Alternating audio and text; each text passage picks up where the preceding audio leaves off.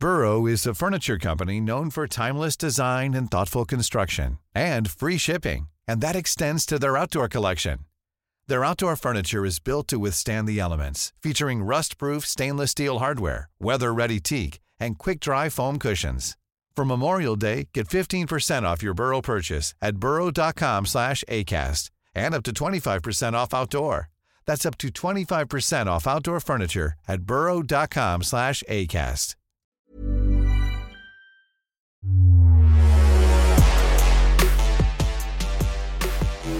Another crazy midweek of Premier League action to digest on this week's Pod. We've got John Aloisi and Michael Bridges to do that. David Weiner with you once again to take you through it. Let's get straight into it because there is just so much to talk about. John Bridgie, I can't believe another week and just another set of absolutely bonkers results. I'm starting to think I'm starting to go mad, but it's not. The Premier League's just so hard to keep on top of because the results are so up and down. John, Liverpool lost this morning to Brighton. What's going on? Yeah, incredible. It, they, there's a stat out there Liverpool against the bottom six, seven points from a possible 21. So that just goes to show Liverpool are the new Man United, you'd say, Bridgie? That oh, you get in trouble for that comment. I, I, know I'll get in trouble for that. Wow. We spoke about Man United being the, the team that struggles against the, the bottom sides because when they sit off, they can't break down that low block. It's been Liverpool this season, and uh, it's it, you know it's hard to put a finger on it. I can only go that the injuries haven't helped them at all this season because as much as we want to say Henderson's doing well at the back, they miss him in midfield, Bridgie. They miss that drive in midfield. And, um, you know, I didn't expect them to not win this morning. I expected them to actually get all three points. But uh, you have to give credit to Brighton. They were good. What happened, yeah. Bridgie? Do, do, you know what it is? I was looking at the the stats John just mentioned there as well, and the goals that they've cons- uh, sorry scored against the bottom six have been nowhere near. I think it was five or seven goals as well, John. That if I'm correct, that they've they've scored in their matches, which is they would have put five past them in one game last season. Uh, the difference that, like John says, they you can't blame the the front boys because they are scoring and uh, creating chances and getting things. I just think the dynamics of being able to win that ball back with the high press of the players that are coming in behind, as we're used to seeing with um, the Klopp press. It just hasn't been there. They've looked a little bit disjointed, and the players are looking a little bit weary. I think Klopp even admitted that it's been a tough, a tough Christmas period. It's been a tough um, situation. I think they're just feeling the pinch and that comes to the injuries and the lack of numbers that they have at their disposal at this moment in time. So I do feel for them because you know this, they've they've hung in there uh, early on, but it's Manchester City are just the shining light, and they have everybody available at their at their disposal for Pep. Well, you think about their midfield last year. Majority of the time, it was Fabinho just sitting in front of the uh, the defense, and then you're allowing Wijnaldum to to break forward from that eight position, that attacking mm. midfield. The same with Henderson. Henderson, yes, would drift around, but he also had that drive going forward. Whereas now, you know, you, you see the midfield. One Wijnaldum has to play as that defensive midfielder. He has to start the play. So you're missing that drive going forward. And you're right, Bridgie. When you can't rotate as much, uh, and, and, you've got all these injuries that they've had from the start of the season, it, it catches up on you. Yeah. That's the difference between them and Man City this season. Man City had the injuries at the start. They've had the majority of their squad fit for the last two months and um, and now you look at it and you think, well, they're unstoppable. The other thing I will say as well, uh, people always say out the front three. I've, I get asked this question quite a bit, John. I, I, think I've asked you it as well before. Out that front three that we talked about, the Mane, the Firmino, and the Salah. I think it impacts Liverpool more when Mane is not at their disposal, when Mane does not start. I think his work ethic off the ball, uh, the play, he is a much more valuable player than the other two, I believe. Yeah, I think that um, you're right. His work ethic is he starts the press a lot of the time. He also starts the counter press. So when they lose the ball up in that final third, he's the one that can you know win it back straight away, or not even just win it back. Put pressure on the defender that he gives away that ball into a player in the midfield. They missed him this morning. You could you could definitely see that. He's um, you know uh, don't get me wrong. Salah's unbelievable. He scored the majority of their goals this season but Mane does bring him that extra little bit with his work rate. You mentioned it before on this podcast, actually. It's not even that they miss Mane, it's Shaqiri instead of Jota. So that ability to shake things up in that front three is taken away from from Jurgen Klopp. And um, you mentioned guys, and we'll touch on City Burnley, and we'll touch on City Liverpool in just a second. But uh, City are now seven points clear. What everyone suspected would have happened today was that you know Liverpool would have got their three points and gone into that virtual grand final next week, just on the cusp of City and ready to really maybe take you know that classic six pointer and, and and turn the table on the title race. Now, you mentioned form, guys, and I just want to ask you, though, go back to this Anfield conundrum. Like they've gone nearly four years without losing there, and they've gone back to back against Burnley and Brighton. What do you make of that, Bridgie? Also, just considering that in between those two games, they did go away and beat Spurs and West Ham. So you can't say it's like, you know, the form was that bad in the games preceding this. Uh, it was it's a tough one, Dave, but I think the way that Liverpool play with that lovely expansive style under Klopp, where when they're coming up against the bigger teams, they're not scared of Liverpool to have a go tactically. The the top managers back their own philosophy and black how they're going to play. The bottom teams, however, will always, and you know, when it's about survival, try and get numbers back behind the ball. And I just think Liverpool have kind of being found out a little bit where the teams are dropping off. City have found a way to break them down and score goals, and they've kept the clean sheet. And Liverpool just seem to have run out of a little bit of ideas because the, the stats do not lie. When you have only got seven points in 21 games, you are finding it tough against them teams. And they've, again, it comes back to personnel, not being able to change it up enough and have quality coming off the bench when you need to change it up, when things aren't going right for you. And they just haven't had the same dynamics. They've they've created I mean, I think we talked a month ago. There was questions: Are the front three going to start scoring again? When you when you're creating 17 chances in a game, yes, they will score at some point. But the what I mean, the stats today against um, against Brighton were nowhere near what we're used to seeing for Liverpool. One shot on target. That's the worrying factor um, that they are they're they're getting they're not exposing teams in the way they would like to. They're getting found out a little bit. Now, this is no excuse uh, for Liverpool and uh, for Klopp, but uh, because every club is dealing with the same situation in terms of not having their supporters there. Mm. But don't underestimate what Klopp does with uh, the supporters when when they're in the stand with the Kop. um, when they're struggling a little bit, they're struggling to get that energy into the stadium. He he lifts the supporters by himself. You know, with the way he is on the sideline, they haven't got that at the moment. Mm. And sometimes when players you're playing every three days, sometimes it is hard to get that motivation or that energy from somewhere. And and usually the fans can give you that. And that's I think has a little bit to do with their home form. It's not as good when they need the fans to give them that energy, they haven't got it. And everyone's in the same boat, Bridgie, but Klopp did reference the mental fatigue. He did actually mention sort of exhaustion and, and he said, you know what? People are going to say it's an excuse, but, but that's what it is. It, you know, that's yeah. not that it's an excuse. That's the facts. Mentally, it, mental exhaustion at, at the top end, that little percentage just, it, it, it all adds up. Yeah, it does. And you start like when you start asking questions and doubting things, and the you know you're having meeting after meeting to try and work out the problems and all that. It can become a, it's it's draining enough for the coaching staff. Uh, you know, I've Johnny's been in coaching longer than I have, and it's it takes its toll. You're putting the hours in. You start doubting yourself. There's question marks, and you maybe maybe we try to overcomplicate it at times uh, and give too much information. Because I remember as a player when we were having a bit of a slump at Leeds United, we were top at Christmas. We had a real slump of form and you know there was a lot more meetings taking taking place and it, it did become very very draining as to why and we could not pinpoint it. And then obviously we had the incident in Galatasaray when we lost two of our fans Kevin and Chris sadly they were murdered. Uh, that really affected us mentally. Um, and we we were a young team that could not recover from that. That's not the same as Liverpool obviously the situation but the the questions trying to get back the answers where where do they come from? The travel the amount of games they're having having. Liverpool, with reference it, do not have the squad depth that the other big teams have. And when you're traveling and you're doing that many matches, it becomes about the rest, the recovery, and um, less analysis. do we should we say? I'll look forward to the City game in a moment. Just before we move on, it's been absolutely remiss of us not to mention Brighton because you're going to have the massive post-mortem about Liverpool, but this has almost been coming for Brighton. They're now f- clean sheets on the bounce, which are given Matt Ryan's not there, probably you have to say Graham Potter, I guess, deserves a little bit of you know res- respect for the fact he made that big call. And they have bounced back in terms of their clean sheets, nine points from twelve.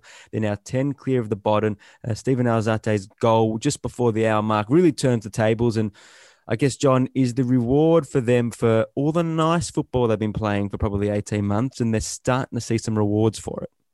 Yeah, their form is marrying with results now, and I think that's been, uh, you know, it's been coming. We all he got questioned uh, about a month ago, uh, just over a month ago, by uh, Glenn Hoddle. Does he have to change his philosophy? Does he have to actually def- defend more and play that ugly style of football? You know, give credit to Graham Potter. He stuck to his guns. He he, he still uh, believes in what he's doing, and now those two massive results against Spurs and now Liverpool. Um, but uh, you know it's been coming because they play great football. They defend well in numbers. They get numbers behind the ball, but then when they attack, you see on their goal they had four or five bodies in there. Mm. Now that's good going. When you can get bodies in the box like that, you're always going to cause problems. There's a little deflection here or there, but that's because they've got bodies in there. And uh, you know, I, I like watching Brighton play they he's very well respected by the top managers in, in the Premier League. Uh, Klopp has uh, has come out and, and said that as well, and so has Guardiola. So Brighton deserve to, to be in the position they're in now. John, you know the other side of that, what, exactly what you have said there. You you can see the development, you can see the progress, and he stuck by his philosophy, which is invaluable as a coach. And what I what I've got to admire as well, the man management to keep the players on board, to see the results not happening, but to keep saying, listen, this is we are getting progress. This is and the players have bought into it. They've stuck by it. They, I haven't heard anything coming outside of that camp where it's been all oh, the tactics. Yeah, we're hearing this and we're hearing that. They've kept it all in house, and that, that is a massive, massive credit to him and his coaching staff, and for the players to just keep believing in the product that he's producing. They safe?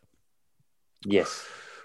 Ooh. Yes, I, think that they'll be safe. I I do. I think that uh, they should have more points. Um, I know that everyone says you know the, the ladder doesn't lie, but uh, there was games there, you know, Bridgie, that they they should have won where they weren't getting the the, the right points, uh, and I think that um, Newcastle are the team that could be the one that drops down into that, you know, that bottom three in, in, fighting in that position. But then again, Fulham and West Brom aren't getting points. The team that looks more informed that they could get out of it and the great escape it would be Sheffield United, but they got a lot of points to catch up.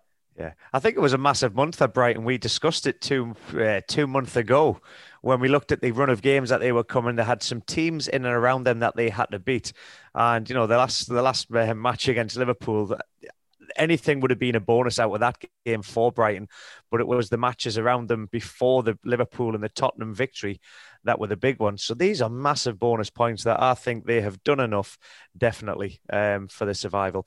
And I, I, feel for Matty Ryan in a way because he's gone and they've got the results. But I'll tell you what, he's gone to a bigger and better club. Well, he could be so playing. He could be credit. playing now that uh, exactly it, it, the sending off the other day, and uh, I'm sure yeah. we'll talk about those two red cards in a second. We certainly will. We certainly, and we hope, we hope that with the racing the clock, that Matt is fit for the weekend because yeah. it is. This is the door that he was hoping would open for him. Not that you wish other players not well, but Bernd Leno did have a brain snap, and now someone will come in for him on the weekend. Gents, Manchester City Burnley, a goals from Gabriel Jesus and Raheem Sterling, supplied by Bernardo Silva for the first one, and Ilkay Gundogan for the second. Uh, John, let's pay tribute to Pep Guardiola's side and how well they are playing. How how good are they? Yeah, you know what, uh, Bridgie, you called it before the season, then you changed your mind, and now I'm sure. and, then I went, and then I went back. I did. I went back. Yeah, of course. John, have you noticed? Have you noticed about ten episodes of the Gang Pod have been deleted? They're gone. so what I will say is that uh, the people that question Guardiola should never question him because we know that in the past what he's been able to achieve. The the thing is, and how important it is to have your best players on the field now Van Dijk being out for Liverpool, massive loss. Yes, Klopp's not going to use that excuse because he hasn't got him for the whole year um, or the whole season. But uh, what a difference Dias has made for Man City as soon as he come in. As much as Guardiola's football is brilliant to watch and they score goals and you know they dominate teams defensively, they've been unbelievable. Dias and Stones and, and Guardiola came out this week and spoke about Dias. Say he's undroppable not only because of his defensive qualities and the, what he does with the ball, his organisation, his his uh, communication out there, and that's what Van Dijk had. I remember we're going to watch Liverpool against Barcelona and seeing Van Dijk just coach the whole time, coach on the pitch, and that's invaluable. When you've got a player out there that that's virtually the coach, especially from the back, Bridgie, it makes a hell of a difference. And Man City, they don't look like they're going to lose any games. Thirteen wins in a in a row, uh, Dave. Not, Yeah, not and ha- and haven't- was it two chances against them this morning? Not a shot on target. Not a shot on target. Uh, 800 Ederson didn't have to play. It He didn't was- even have to play if he didn't want to. Oh, it was. You know what I laughed at? I saw an amazing interview yesterday of Sean Dyche. Yeah. Uh, and it was a press conference. So if any of the listeners get a chance to watch Sean Dyche's press on the conference from- Optus Sport Twitter, Twitter feed, you'll Yeah. find it. It's blowing up. There's about 100,000 views on it. You will find it, no problem. I cracked up. He's talking about Lucky like is on holiday with his family, other people that he looks like, and it, I'm just thinking, thi- it was it was great to watch. But I'm just thinking, this guy is just smokescreening everything because he does not want to talk about the game coming up against Manchester City because they knows they are going to get absolutely smashed, and that is how it panned out. But I just loved seeing a normal side of a manager where you you felt like he was sharing his family what what it basically was, what him and his family do and chat about and have a laugh. And I just thought it was really, really nice to witness and how the journalists bought into it as well Yeah. that were actually interviewing him. So Well, they've got a sense of humor every now and then. The journalists. Uh, What was the best? What was the best away game uh, that you can actually say on a public podcast? Game that you played on the road. what what do you mean? Looky likey. Did you play looky likey? Oh, looky likey. Oh, yeah, we used to play loads of looky likeys. The boys used to say I look like the guy off um, Popeye. There was a little character called the Goon.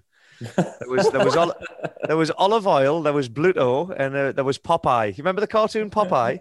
And there was a little character called the Goon, and he was just this gangly, horrible c- creature that had a massive whopping nose. So I was known as I was known as the Goon. Yeah. So we, we always used to play looky likeys. It was great. There must have been all sorts of things you had to do on on away trips just to keep things uh keeps things sane, I guess. Well, I tell you, yeah. Well, the, the funniest one we we used to wind up was um, Steve Ogrizovic of um, Coventry City Football Club, the goalkeeper. Foggy, Yeah, yeah. We yeah we used to yeah we, we used to call him the Rocky Horror Show man because he was he was the ugliest man in football. the nicest man in football, though, Bridgie. I will say that. Nicest man. You've got to be when you look like that, John, because you, you've got to be thick skinned. It was funny. uh, I think it was at Gary McAllister's house after the season. We're, we're celebrating the you know survival again at Coventry as you do. And Steve Grizovic, um, yeah, probably not the prettiest guy in the world, Bridgie, but he was having red wine and his teeth turned all black. and it was one of the funniest things to see. Oh man. Uh, We, we, we, a couple of the boys used to always say to Grizovic in the tunnel when he turned around and looked at them, they're like, oh, he's trick or treat. Just to say it was Halloween, man. He was, he was easy to wind up. uh, top I- guy. I, I- if he, I hope he's got a good sense of humor and a thick skin because if that's what you're saying here, No, he had to only- have. yeah. He had to have because he copped it from all angles.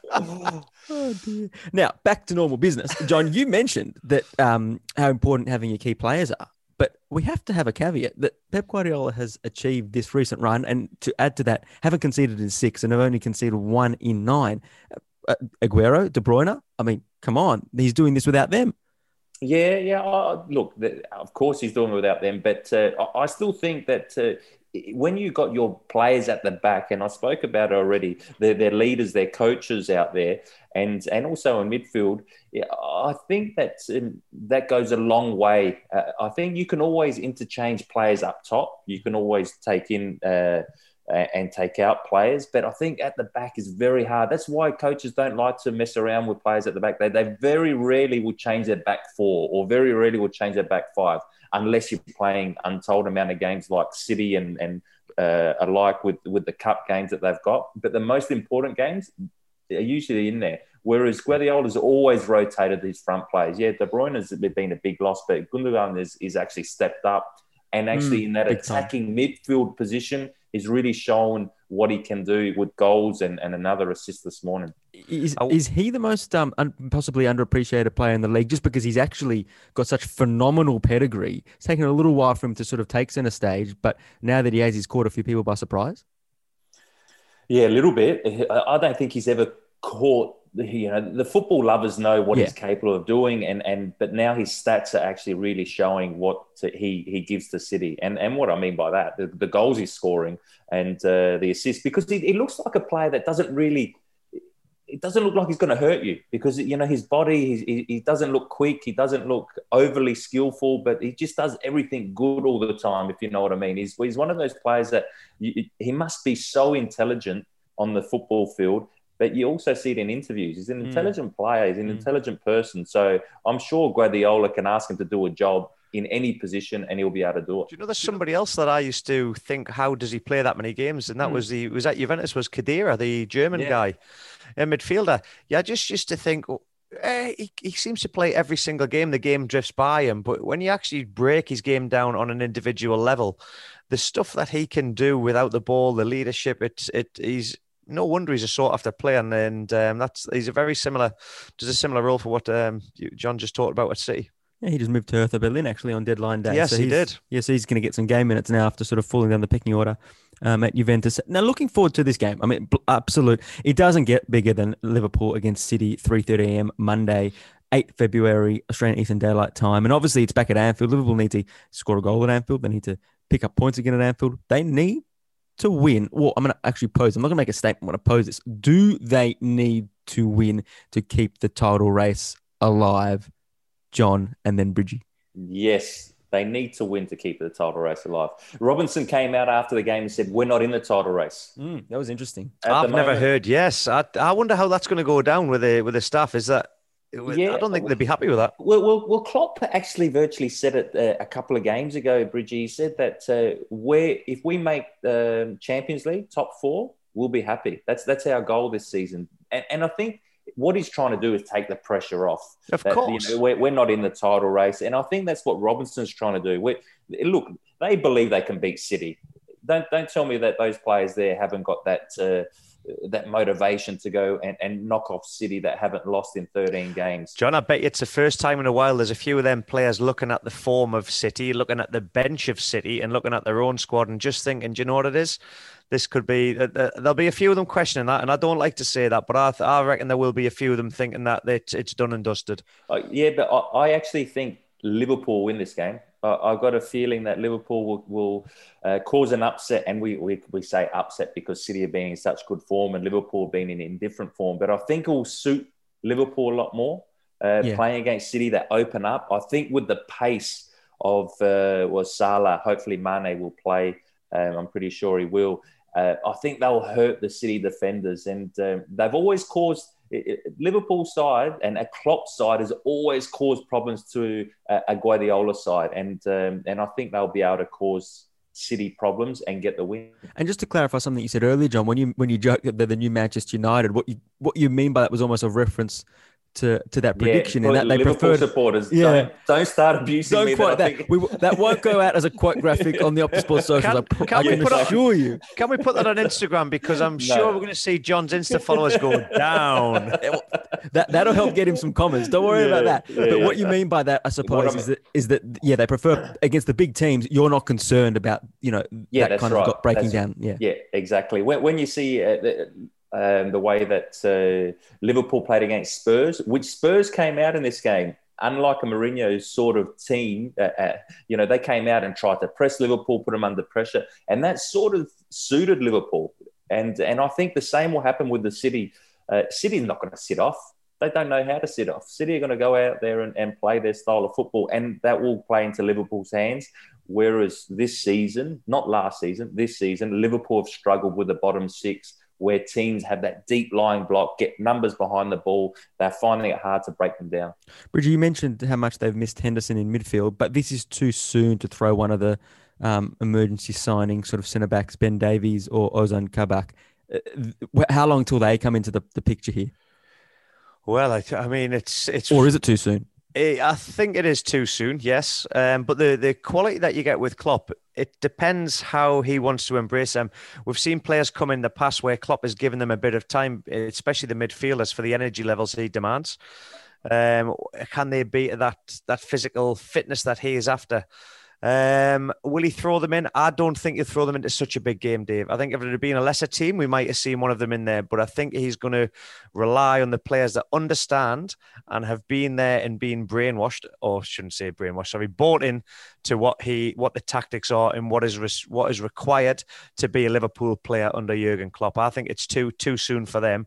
Um, for one, I think they'd feel the pressure of joining Liverpool, and for two, playing against a Manchester City, um, knowing how big the game is, it's I think it would be too much of an ask for them. John, just to round out on City, because you know it was only a matter of months ago we joked about Bridgie changing his tip, but so many of us did think that whilst the latter was deceiving, that they were that they were nowhere near their best. Can you talk us through the process that Guardiola undertook to get to this point, and and off the back of that, if he goes on to actually win this Premier League, what an achievement that is in the context of his career, given that it's almost like he, he's rebuilt at the time that normally he's actually probably exhausted and moved on. Yeah, yeah. Uh, look, I think the actual uh, process that he would have gone through, he wouldn't have changed what he was trying to do in terms of his football being played. I think he was getting those players um, back from injury, majority of his squad getting fit. Because what happens when you have a lot of injuries, and we haven't spoken about this yet, is that training intensity goes down um, because the quality isn't the same. You know, you, you can't replace a Van Dijk not only on the pitch but also in training. So he he would lift everyone else in training, and then you've got players that on the second eleven, as you you know how you play those uh, those eleven v eleven games, or even the the, the medium sized games, seven v seven. The quality's there. The quality's a lot higher. So then when your intensity and your quality in training's at that level, it automatically carries over in the game. So you know when you're talking about then having your academy players always training with you, the quality is not quite the same. So I think that's been a big thing for City is they got their players back fit, majority of them, not all of them. Um, and uh, I spoke about Dias before. He's he's been the perfect signing for Guardiola. Guardiola is a top coach, but he also needs top players out there, and they've got top players out on that pitch. Cancelo's been the you know he's he looks a new player. Um, Stones, we haven't spoken about yeah. him. He looks John, a new player. Johnny J. Sorry, talking about John Stones. That's another thing I, I respect about Pep Guardiola. This was a man that found himself on the outer at City in Stones. Uh, you know, he'd been absolutely fantastic when he when he first arrived for a few games, and he just found the wilderness. Pep's, you know, Pep's gone back and he's kept kept faith in him. He's kept using him, looking at him in training, and he's realised that John Stones has got his his his quality back and he's given them that opportunity. A lot of managers would have just put him in and outcasted him. So again, that's a player. I think that spreads. Um, what am I looking for? What's the word? It it spreads something inside the the football club for other players, knowing that if you are performing, you're not on the outer, you're not forgotten about, you're not on the shelf. Mm. That's huge. Exactly right, Bridgie. I think that just it shows that uh, Pep doesn't have favourites. What he wants is a player who's performing in training. Uh, he'll give him another opportunity, and it's your uh, it, it's up to you whether you take that opportunity or not. And I think that's that will end up rubbing off on the other players where they think they might be on the outer. And this is where, and, and I, I don't know the ins and outs of what happened with Frank Lampard, but you see uh, Marcos Alonso he was on the outer, completely on the outer. Didn't think he was going to get another opportunity. And under Frank, he probably wouldn't have. Yeah. He probably would have mm. had to go. Whereas, but John, he looked like he looked after himself. Yes. Mm. He only came back for that first game. Yeah. Yeah. So again, it's almost favouring Tuchel and the players that he's kind of that Frank has put on the outer. It doesn't go well in the dressing room, does it? Yeah, no, it doesn't go well because you, when you see a player performing in training, uh, you think they're going to get their opportunity again, yeah. and obviously. Uh, that's what happened with John Stones. He, he yeah. Guardiola wouldn't have thrown him in if he wasn't performing in training or wasn't uh, one of the best in training every day. And we, we spoke about it uh, a couple of weeks ago about Azani if you're not playing, be the best in training. Mm. Show the, the coach that you want to play. And uh, and I think most coaches would actually give an opportunity to someone that's, you know, by far the best in training. Dave, I don't upset your club, Chelsea, but I did say to you when Frank was looking after the young players because he couldn't do the transfer, he was on a, a really good thing the trouble with the man management experience or inexperience was going to come with all them egos. I've seen it before when you get superstar players that flood a dressing room did that happen with David O'Leary a little bit, Bridgie? It, it, didn't happen with David O'Leary as much, mate. He he wasn't bad with that. It was afterwards. It was when we had Peter Reid yeah. come in. So Peter Reid was used to getting the best out of players from young uh, lesser divisions. Yeah. To make them feel like they could be and compete with them teams by, you know, drilling it into them that it was going to be a hard game and you've got to give 100%. And he got the best out of youngsters like myself. But when I witnessed him come in after O'Leary and Terry Venables, two Leeds United, when you're having to deal with your Harry Kewells and your Mark Vidukas and all these the egos, the the the rub in the the fight, the conflict, it was just plain for all to see. And I think that I always said that, Dave, that that would be Frank Lampard's toughest thing as a young manager, being able to handle all them superstar players. Um, because they've worked under world class managers mm. and they're coming in and they kind you know when they smell blood and they see a little thing of people on the outer oh man it's dangerous We've digressed slightly, but I mean, it, it's Sorry. very interesting. No, no, it's very interesting because you know you look at the way Marcos Alonso kissed the badge when, or not pointed to the badge. Sorry, when he scored, and and he's come in and hasn't been seen since September, and looks in red hot form. Yeah, uh, Antonio Rudiger as well, and some of the other players that were on the outside. Um, it tells you a lot, and, and we're only speculating from the outside, but you, you, it's hard not to join the dots, isn't it? Yeah, look, and this always happens though. When a new coach comes in, uh, he says, "All right, everyone, we've got a clean slate here. I don't know what was happening in the past. I don't care what's happening in the past. The ones that perform the best in training and the ones that perform the best in games are going to play."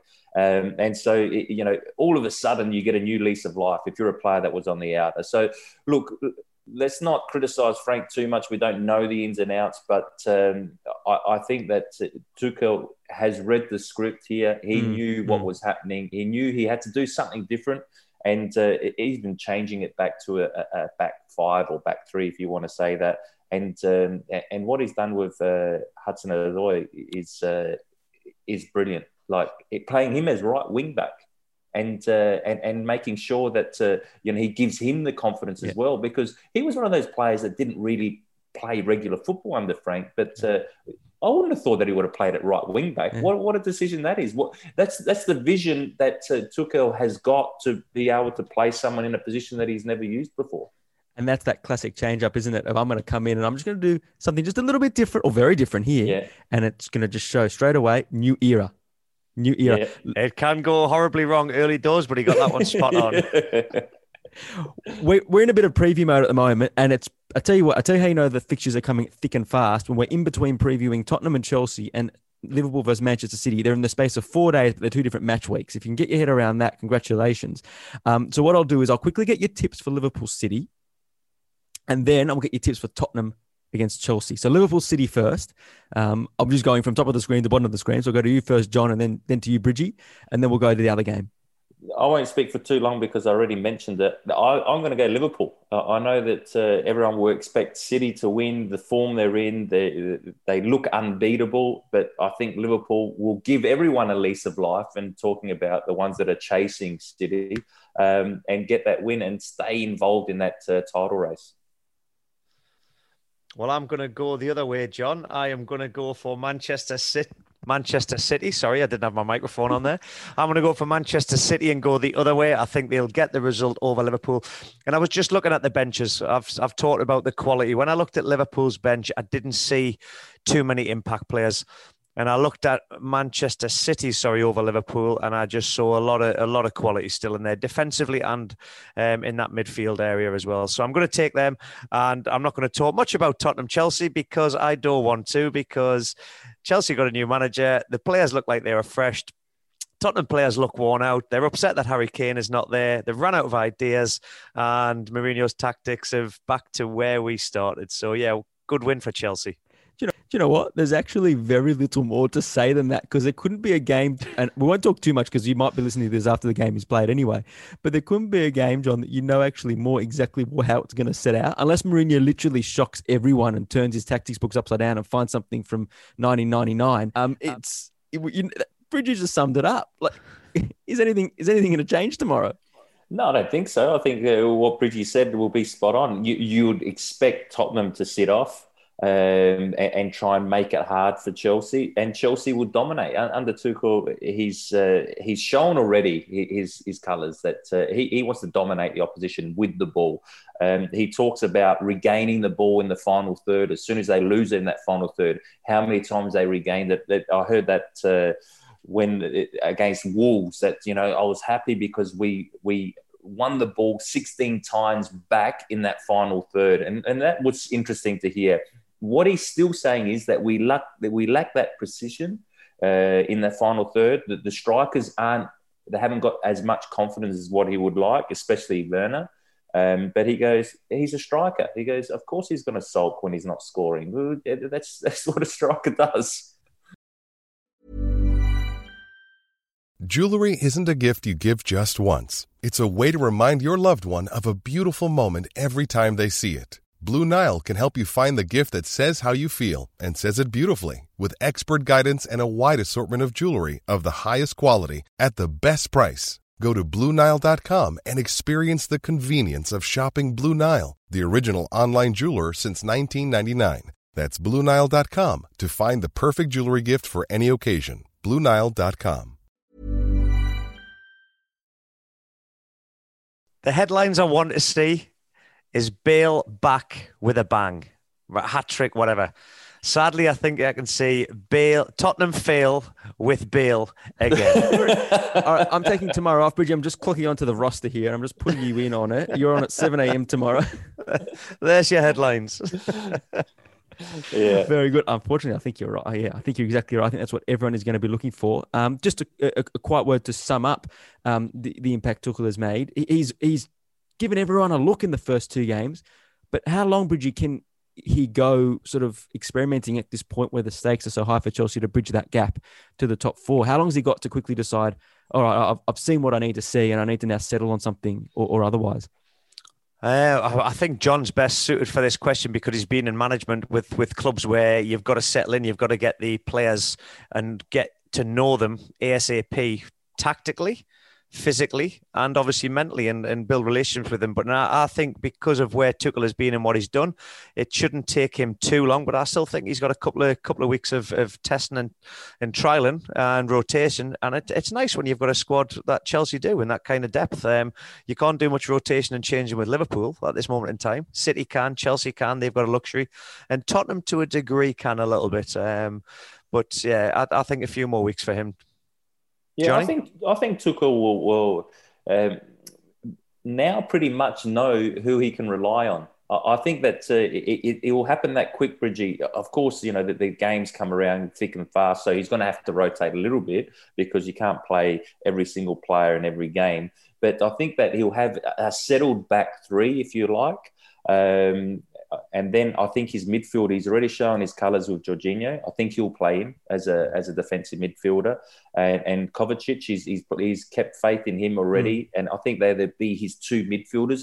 I think that um, he obviously knows them well enough. He's, he's seen uh, Chelsea play. Um, the only thing is that he'll see them close up in training and, and who takes to his tactics quick, quickly. And then I think in the front line, we'll, we'll see the most rotations. I think there he won't have a settled starting uh, 11 because this is what happened at uh, PSG. He used to chop and change quite a bit, especially up front.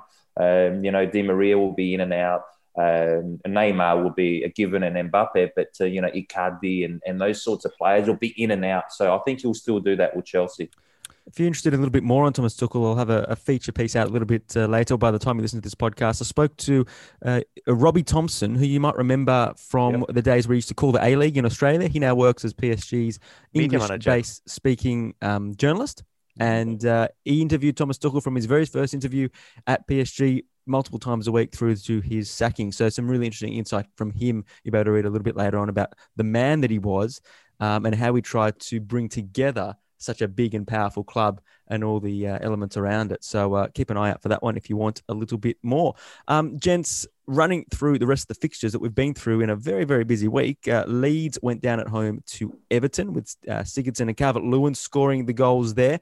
Um, good to see Calvert Lewin back on the board for his 12th goal. No, it wasn't. But his first in nine games. Straight down the barrel here, Bridgie on the Gangapod. Um, Fulham, Leicester, Leicester prevailed. Iheanacho and Maddison got them to a 2 0 win. And Villa against West Ham. West Ham just keep on going. And it was the Jesse Lingard show, the first player to score a brace on debut for the club since Trevor Sinclair in 1998.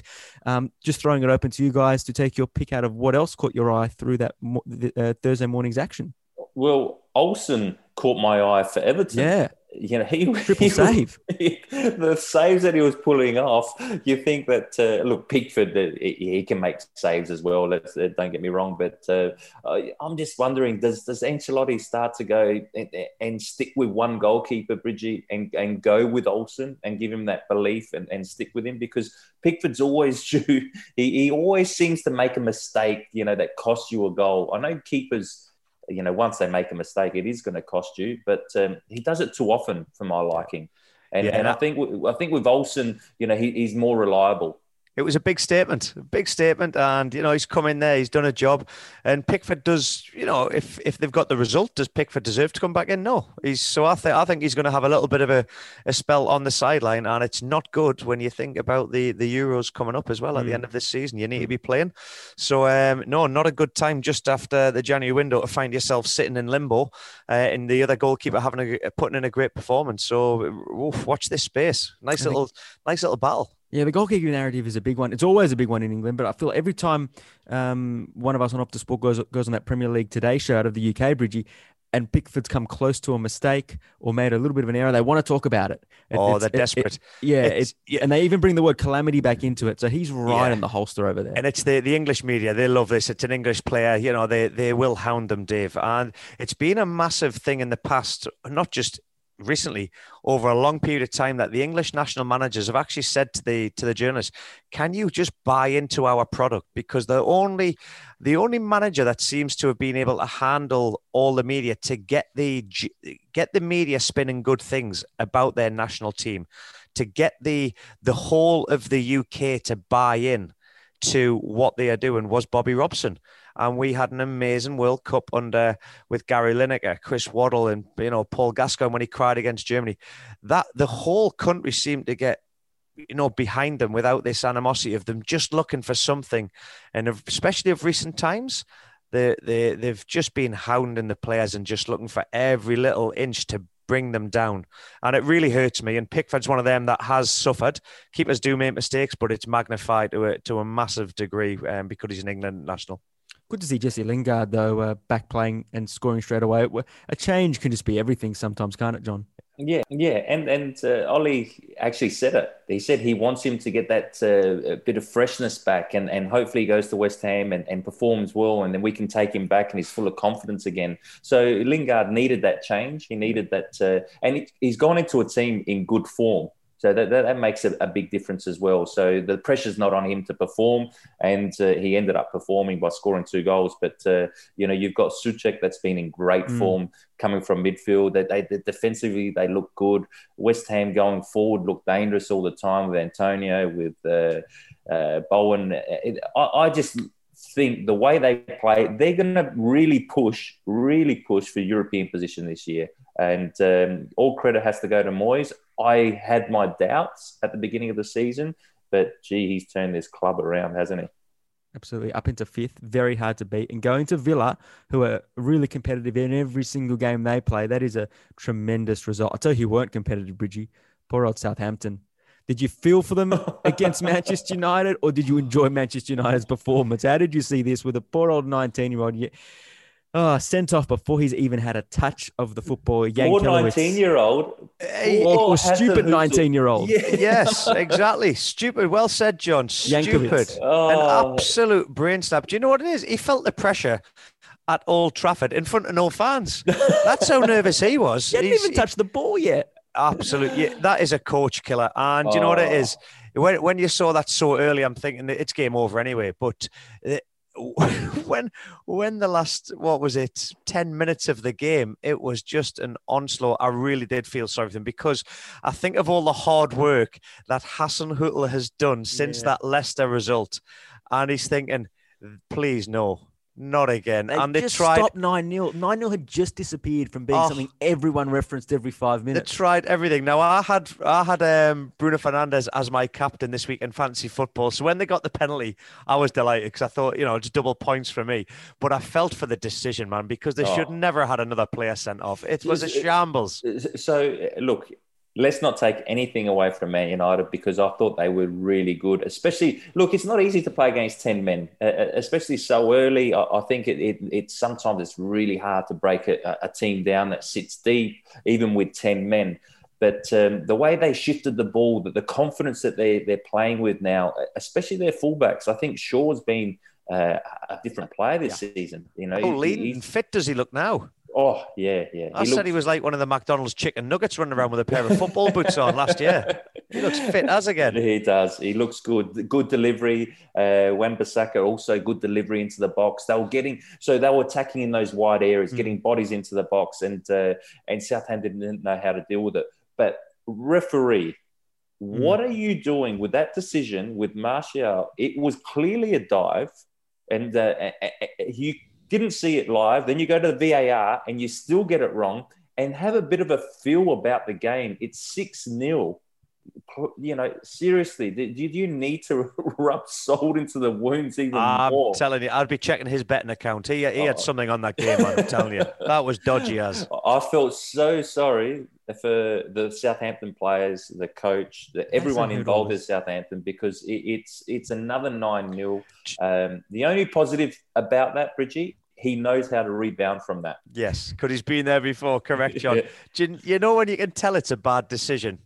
I love it when you see the cameras that are at the game, and you, it went onto the Southampton bench and the manager when you saw the red card be given, and they started laughing. But then they go to the Manchester United bench, and there's a few of the players on the Manchester United bench having a chuckle, going, "How's that even possible?" well, that's when you know he's made a fundamental error. Well, Ollie Ole Gunnar Solskjaer said it wasn't a penalty. Jan Bednarek talking fantasy, Bridgie, you got minus seven points in that game because he also scored an own goal. and poor old Please tell me you had him in your team. No. If, no, no. Well, that's because I uh, there's so many games I keep missing the damn deadline.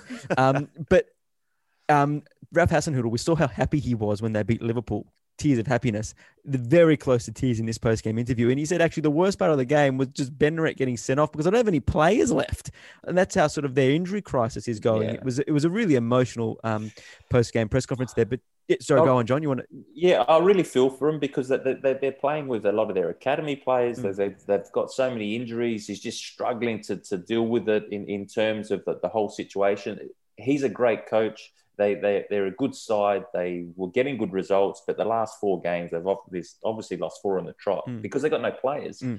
Um, but what about the journalist? Now, Dave, you're a journo, a trained journo. Can he come up with a better question after the game? How do you feel? How do you feel that? What a question that is. How does he think he felt? I think it was his first day on the job, the journal. but it, what a great answer. He goes, superb. How do you think? It was a brilliant answer. so dumb Bridget, questions deserve dumb answers. And the other, the other stuff. So, Bridgie, how do you feel about how do you feel about Manchester United's performance then? oh yeah, absolutely outstanding. It's like John says, it's tough to find a way to break teams down and do that. You do it in training. Um, if you're playing against, you know, the the two backs of four, you get the eight in, you try and break them down. It is very, very difficult. At Manchester United, found a way very easily. I'll never forget a training session we were doing at the Newcastle Jets. Kasey Wehrman was in the in the midfield. We had Branko Culina as the manager, and we were doing a shape 11 v 11 and we were playing against the the second the seconds and some of the youth team players in there for the first first grade and Kasey Wehrman after 10 minutes we were getting absolutely dominated and Kasey Wehrman's gone, We've only got 10 players. Is he taking the piss? Is Branko kidding? We've only got 10 players. So only Kasey's gone, Hey, Gaffer. He said, Branko, we've only got 10 players. You're missing somebody in our team, and I've got nobody playing alongside me. And this is how quick managers can re Branko went, Hmm, yeah, yes, just in case we get somebody sent off at the weekend, you know, we'll do it against eleven. And we're going, you got to be kidding me, mate. He didn't even have the right amount of players on the park for us. And he's given us crap for getting dominated by the seconds. And it was his fault that we had 10. Well, you So can maybe probably maybe. Hasenhüttl can do that in his next training session. Just have the 10 on the park and see how they go. Well, that's probably you can probably uh, improvise quicker with that answer than uh, uh, the the one A League coaching um, uh, session I've heard about where he lined up the tactics board with twelve players and then couldn't figure out why they kept getting overloaded in the front three. name shall not be revealed. Um, John, you mentioned the refereeing. We've got to touch on it quickly, and it's a way to touch on that and David Luiz later on. I'll tell you what, Southampton have put an appeal in never to have Mike Dean referee them. Arsenal have put an appeal in to have David Luiz's suspension uh, reduced uh, after that. Can you talk us through any sense of those two incidents? Because I watched it all day yesterday. And I know the rule says you, that, that if you don't make a clear attempt to play the ball, you can get sent off. But it looked like Ben was trying to get out of the way. And Luiz, he's probably cunning enough that he did do something, but it's is it a red card? Well, Bednarek's definitely wasn't a red card. Uh, I don't think that was even a penalty. So I think that uh, Southampton uh, have got all the right to be upset about that one. The the Arsenal one is is a tricky one because look, the rule is if you're not playing at the ball and you foul someone, it's it's an actual automatic red if they're on in a goal scoring position. Um, I felt for Luiz because I don't think that uh, he obviously didn't mean to. He just clipped him. Um, so it was a penalty, but do they really need to give double double jeopardy? Do they really need to yeah. send him off in that position? I think they need to sort of sort out that rule or have a feel for the game and go, look, he didn't pull him back. He didn't go to trip him. It was accidental. Yes, it's a penalty, but it's not a red card. That's what I would like to see. But let's not um, try and sugarcoat things. Now, I know Arteta after the game saying he didn't see the trip or whatever else. How come he was in that one-on-one position? Mm, mm, you know, mm, mm. two minutes before half time or, or just before half time, where Arsenal were completely dominating, should have been 3 0 up by that stage. But he was in one on one position and, uh, and and he gave him the opportunity to actually have a goal. And, uh, and you know, in the end, it, it was unfortunate for Luiz, but uh, they shouldn't have even allowed him in that position in the first place.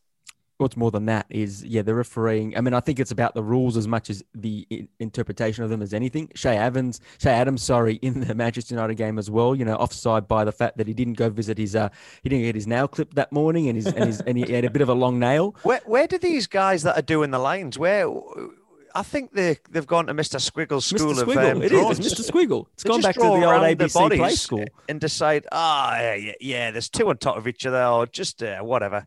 I think, does does football have to adapt to the fact that we've got the VAR now? We've had these few years, and it's a matter, matter of like, okay, we know now. It's like in tennis, the umpire can't give an ace because he liked the serve, but it was just a little bit wide. And offside at the moment, we've decided that it is black and white, so they don't they don't have a choice.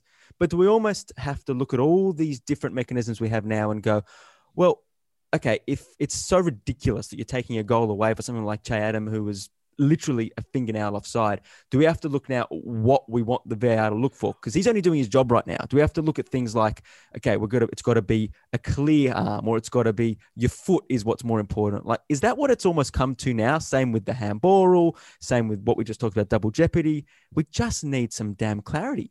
Well, I heard one. Obviously, it's from the armpit or where the armpit finishes. Correct. Well, i i- in no, it, it- there's there's a rule, Bridgie, in the Premier League. It's from where your shirt actually. Well, that's what I heard. So I'd, Yeah. I'd had a meeting the other week about the MPL and where we're doing it. We were doing it from In- the armpit or whatever. Now the rest of the world, it's the armpit. The Yeah, so- the armpit. Yeah. So you know what's going to happen next season? I'm going to be getting my shirts like the AFL shirts. I'm going to be going for the old, you know, the old um, what what do you call them tops? Tank Yeah, tops or yeah, something? yeah, the tank tops. There you go, mate. That's how you beat the offside rule. Simple. What a load of crap that is. yeah. The length so- of your shirt sleeve. I used to wear long sleeves, John. I'd be offside every week.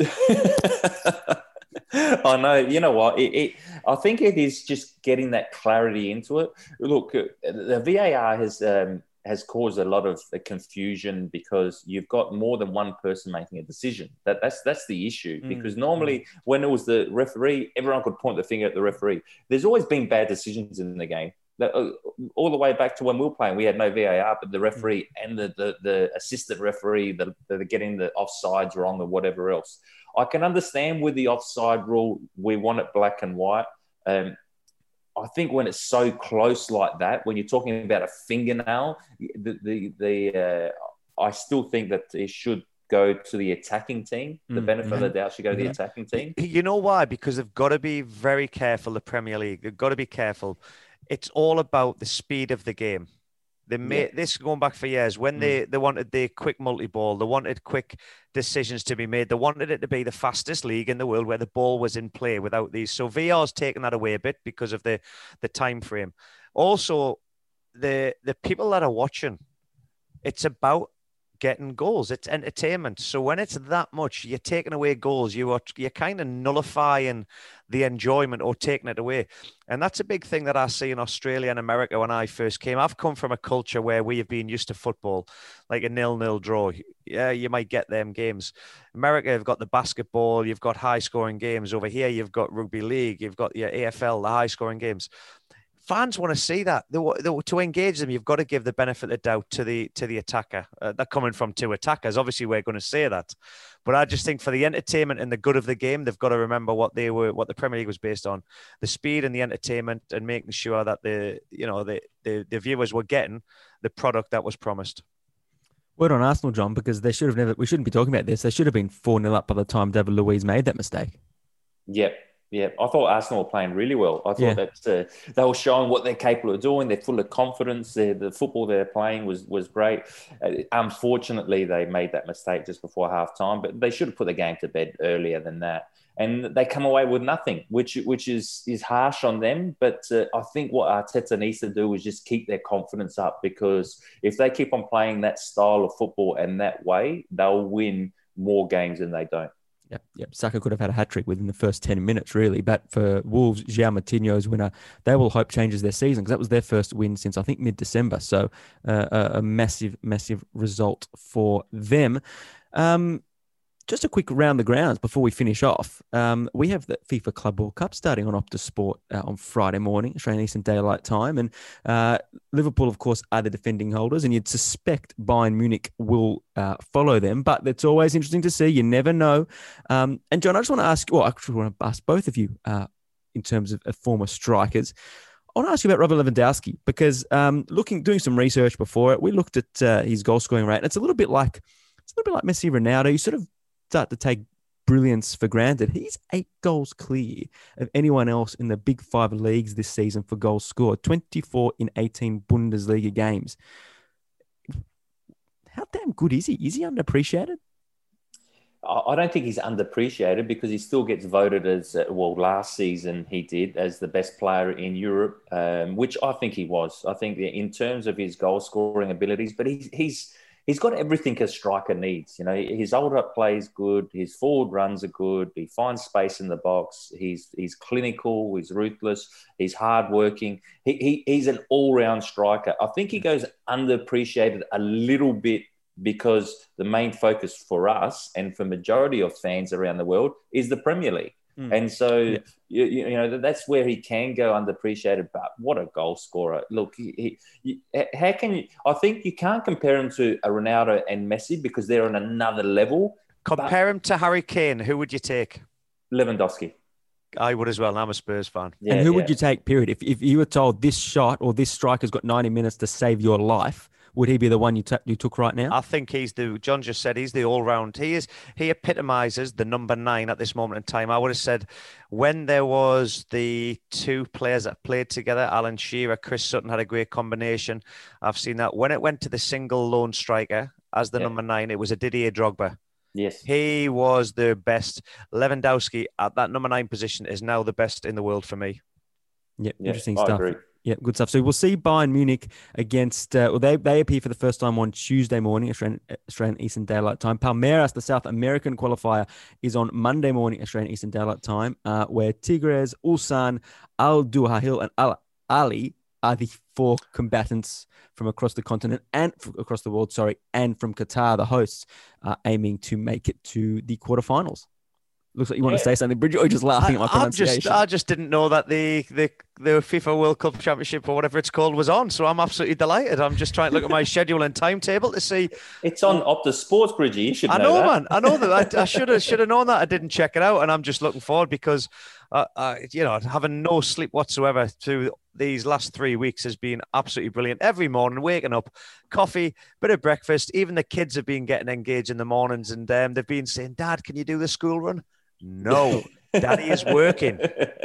you know what? I, you know what I love, Bridgie, about the FIFA Club World Cup is there's the the, the different in styles. You know, Yes. you've got uh, you know uh, the Egyptian side that's that that epitomize that North African style of football, and then you've got uh, you know Qatar, who you know that Middle Eastern style. Then then you've got Tigres that have come from Mexico, that uh, you know that Central American that's Yeah, got that- that, that flavor. They'll have a Oh. bit of flavour, a bit of spice, Yeah. and a bit of nastiness. Yeah, yeah, yeah. And then and then you've got Ulsan, who you know the, the- in Korea they've been a force for, for a number of years now, but uh, winning the Asian Champions League. I love the way that they play. They're very good at counter attacking as well. They got quick players up top, so that that style. And then you got the Brazilians, you know, that we all love to watch. You know, Palmeiras. So I think that it's it's going to be interesting. You can't go past Bayern Munich. Mhm. And I think that Palmeiras will join them in the final. But I love these quarterfinal sort of games as well because this is the different cultures that you've got out there. It's, it's one off. And you know what? When you stop and look at it, it- just shows how exotic the football world is. Just what you just said there is why this game is better than anything else. Because what a combination and eclectic collection of teams we have uh, in this tournament. Absolutely unreal. And Bridgie, we forgive you for not keeping up because while you're digesting all that, there's an entire round of Premier League action coming once we finish Spurs against Chelsea. And it begins with you guys on countdown kickoff on Saturday night, followed by Aston Villa against Arsenal. Uh, that is a ter- terrifically competitive game. Burnley, Brighton, relegation six pointer. Well, maybe not for Brighton actually anymore, but those two can go well clear if they do pick up the points. Newcastle against Southampton. That's got some stakes to it too. If Full- there's any match, sorry, Dave, if there's any match that Hasenhüttl wanted after a 9 0 defeat, it's Newcastle United. Believe you me, that must have been, a, that is an absolute blessing. uh, go on, Is John. it a blessing? Is it a Of course blessing? it is. He can turn He's that got no players. He's, Yeah. Bl- Bearing in mind, Steve Bruce has got all his players at disposal, and he might as well look at his team sheet and go, "I've got no players neither." He's got I was got say- Maximus. I'm Maximus. Brilliant. I was going to spare you this week talking about Newcastle, Bridgie, because you went in on them very interestingly last week. Um, oh, they've been They had a good win on the weekend, Bridgie. but then What? Palace, Palace already Palace destroyed them. Yeah. That was yesterday morning, but they had a Oh, good win on the Sorry, weekend. forgive That, it, that actually it. helped them. Yeah, yeah, yeah, yeah. Ah, yeah. It's still. I think. exactly, Bridgie. Well said. Ah, yeah. Moving on. Fulham against West Ham, Manchester United against Everton on Sunday morning at the breakfast seven o'clock time. Sunday night. Oh, here's one for you, Bridgie. Tottenham against West Brom. Are they going to have 11 plays in each goal and the ball's just going to sit in the middle? That's going to be terrific. This will be decided by a set play. One 0 Yeah, yeah. Either way. Yep. Wolves against Leicester City. Um, and then it all crescendos to Liverpool against Manchester United, which we spoke about at length a bit earlier.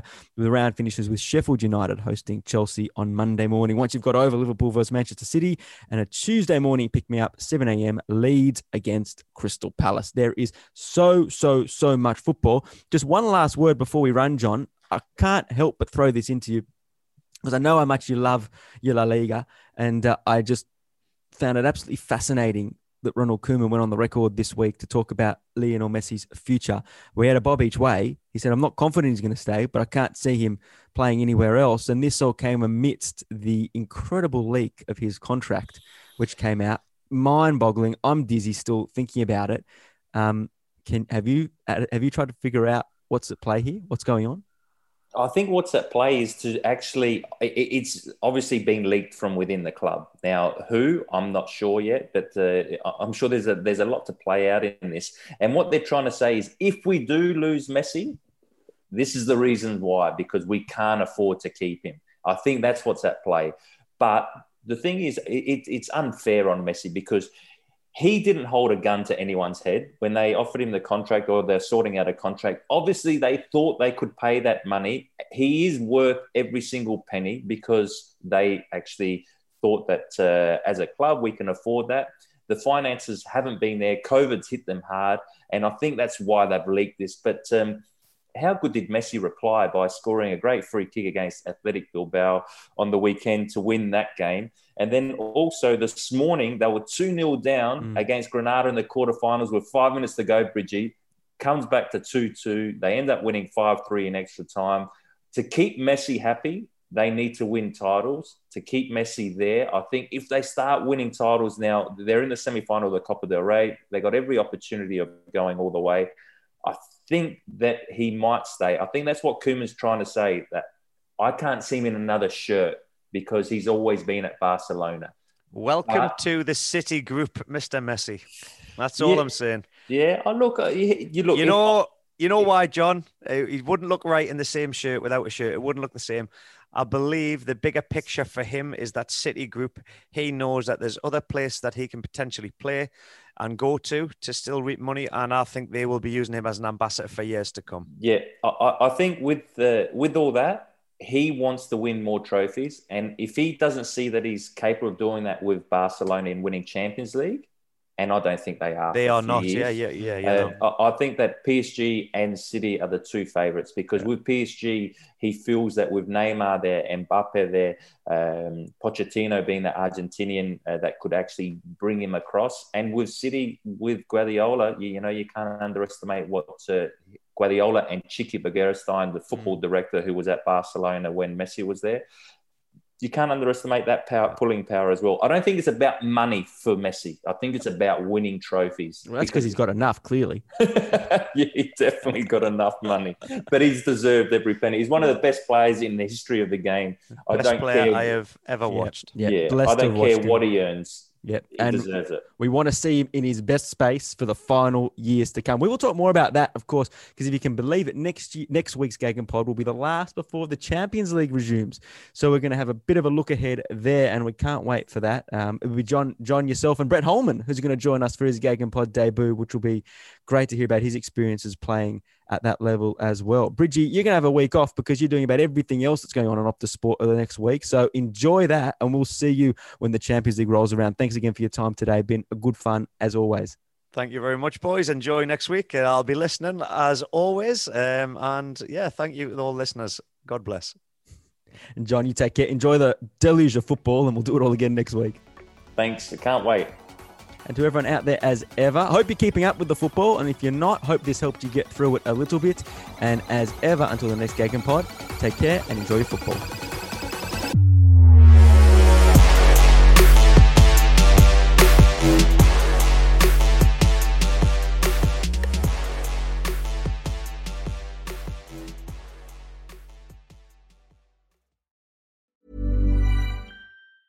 Planning for your next trip?